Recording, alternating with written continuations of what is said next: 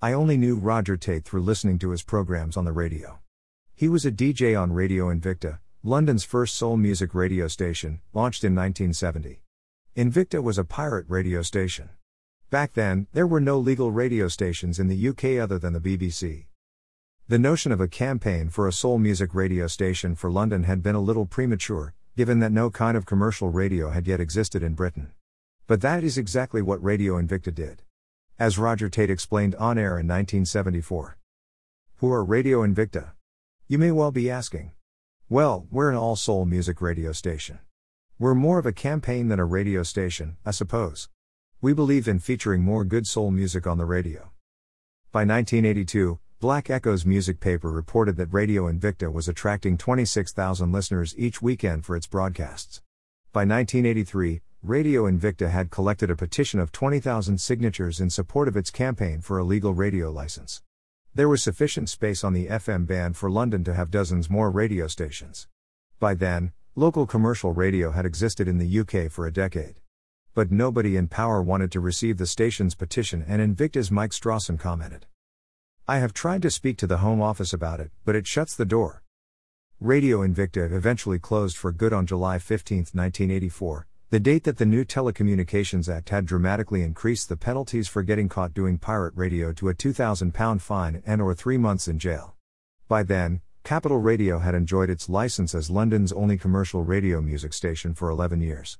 Its monopoly reign was still to run for a further 6 years. It might have seemed in 1984 that Radio Invicta's 14 year struggle to play soul music on the radio in London had come to absolutely nothing. The Invicta team went their separate ways after the pirate station's closure. Roger Tate continued his career as a successful technology journalist. After his death in 2001, aged only 47, one of his friends, Trevor Brooke, spoke of Tate's determination to play soul music on the radio in the face of opposition from the government and the radio establishment. His eulogy at the funeral of his friend Bob Tomalski, Tate's real name, included these comments. The government told the story that there were no frequencies available.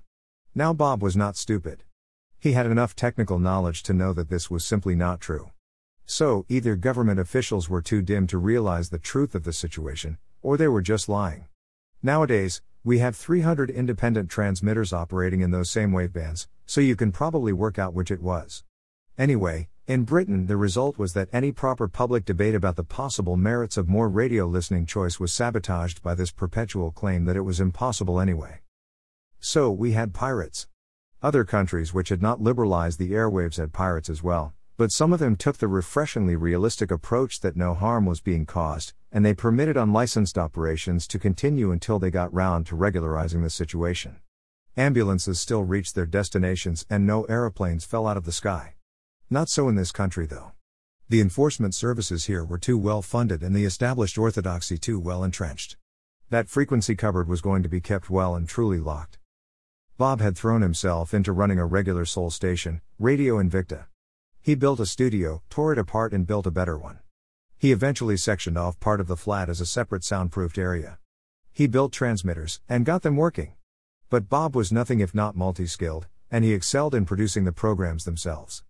Using nothing more impressive than an old 4 track reel to reel tape recorder, Bob would create highly polished jingles and station identifications. Roger Tate, Super Soul DJ. Other stations, both official and unofficial, listened to what Bob and his colleagues did and their ideas were copied or imitated. Faced with the authorities, Bob was remarkable, because he was absolutely fearless. He was certain they were in the wrong and, given enough time, were going to lose the battle. It was a war of attrition and only perpetual piracy was ever going to bring about change. And he was quite right about that. The government kept winning the battle in the courts but began to lose the moral one. Eventually the law was changed. Do we have free radio now? In the sense that anybody can decide to start up a new magazine, find the finance and get on with it. No, we don't have that for radio.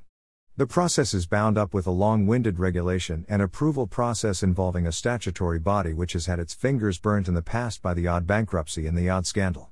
So they play safe and issue more licenses to those who already have stations. The consequence is that originality and creativity get crushed into blandness and mediocrity. My own teenagers constantly flip between stations in the car, but they don't care enough about any of them to listen indoors. Fresh people don't get to control stations. Behind boardroom doors, they might think it privately, but in what other industry would the chairman of the largest conglomerate in the market dare to say publicly that even the present regime was too open and, I quote, was out of date and was letting inexperienced players into the market? That is a disgraceful statement. Where would television, theater, comedy, the arts, and so on be, if new and, by definition, inexperienced people didn't get lots of exposure? The industry is stale, complacent, and rotten. Bob, there are more battles out there and we needed you here. Ten years later, these words are just as pertinent. It is hard to believe that a bunch of enthusiastic soul music fans who wanted to play their favorite music to their mates could have posed such a threat to the established order. But the history of radio broadcasting in the UK has demonstrated repeatedly that the great and the good consider the medium far too important to let control fall out of their hands. Their arguments, however ridiculous, were taken completely seriously because they were the establishment. Peter Baldwin, Deputy Director of Radio at the Independent Broadcasting Authority, said in 1985 We wouldn't want to be dealing with two current local stations, in one area. If it's Radio Yeovil, operating as the only commercial station in Yeovil, well, that's okay, but we couldn't subscribe to competition for existing local commercial pop music station Swansea Sound from Radio Swansea, unless it was in Welsh or concentrated on jazz, and there probably wouldn't be sufficient demand for that kind of service. James Gordon, now Lord Gordon, then managing director of Radio Clyde, wrote in the Independent newspaper in 1989 it has to be asked whether there is really evidence of pent up demand from listeners for more localized neighborhood stations. 8 to 10 London wide stations would be enough to cater for most tastes. David Mellor MP told the House of Commons in 1984 the government do not believe that it would be sensible or fair to issue pirate broadcasters with licenses to broadcast. To do so, on the basis suggested by the pirate broadcasters, would be progressively to undermine the broadcasting structure that has evolved over the years. However, within five years, the government did indeed license a pirate radio station to broadcast in London. Once Invicta had disappeared in 1984, it was superseded by newer, more commercially minded, more entrepreneurial pirate radio stations, JFM, LWR, Horizon, that played black music for Londoners. In 1985, a new pirate station called Kiss FM started, quite hesitantly at first. Its reign as a London pirate proved to be much shorter than Invicta's, but, by the time Kiss closed in 1988, it was probably already better known than Invicta. Kiss FM went on to win a London radio license in 1989 and relaunched legally in 1990. It carried with it the debt of a 20 year history of black music pirate radio in London, started by Radio Invicta and then pushed forward by hundreds of DJs who had worked on dozens of London black music stations. Kiss FM would never have existed or won its license without those pirate pioneers. Sadly, the importance of KISS FM's license as the outcome of a 20 year campaign seemed to be quickly forgotten by its owners and shareholders. The lure of big bucks quickly replaced pirate ideology during a period of history when get rich quick was peddled by government as the legitimate prevailing economic philosophy. KISS FM lost the plot rapidly and soon became no more than a money making machine for a faceless multimedia corporation. Right now, there remains as big a gap between pirate radio and the licensed radio broadcasters as existed 20 years ago or even 40 years ago. London's supposedly black music stations, Kiss FM and Choice FM, now sound too much of the time like parodies of what they could be. Whereas, pirate radio in London still sounds remarkably alive, unconventional, and creative. More importantly, only the pirates play the tunes that many of us like to hear. The issue of how black music was ignored by legal radio in London, and then betrayed by newly licensed black music radio stations, is on my mind because of my new book Kiss FM From Radical Radio to Big Business. It documents a small part of the history of black music pirate radio in London, and it charts the transformation of Kiss FM from a ragtag group of black music fanatics into a corporate horror story.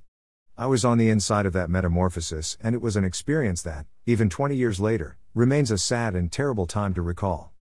In 1974, Roger Tate had wanted more black music to be heard on the radio in London. Ostensibly, that objective has been achieved. But the black music I hear played on white owned stations in London, there is no black owned station, is a kind of vanilla K-tel black music that is inoffensive and unchallenging. If Croydon is the dubstep capital of the world, how come there is no FM radio station playing dubstep in Croydon, or even in London? How come I never hear reggae on the radio when London is one of the world's cities for reggae? How come I had to turn to speech station BBC Radio 4 to hear anything about the death of Gil Scott Heron in May? Why is that Jean Adebambo's suicide went completely unremarked by Radio 2 years ago? Legitimate radio in London seems just as scared of contemporary cutting edge black music as it was in the 1970s when Roger Tate was trying to fill the gaping hole with Radio Invicta. Nothing has really changed. Except now there exists the internet to fill that gaping hole. And FM pirate radio in London continues to satisfy demands from an audience that legitimate radio has demonstrated time and time again that it doesn't give a shit about. Is it any surprise that young people are deserting broadcast radio? 40 years ago, I listened to Roger Tate and London Pirates like Radio Invicta because they played the music I wanted to hear. 40 years later, I find it absolutely ridiculous that I am still listening to a new generation of London Pirates because they still play the music I want to hear. As Trevor Brooks suggested at Roger's funeral, our radio system is so consumed by blandness and mediocrity that the industry is stale, complacent, and rotten. Roger Tate, RIP, you may be gone, but you and your campaign at Radio Invicta are as necessary as ever today. Sad but true.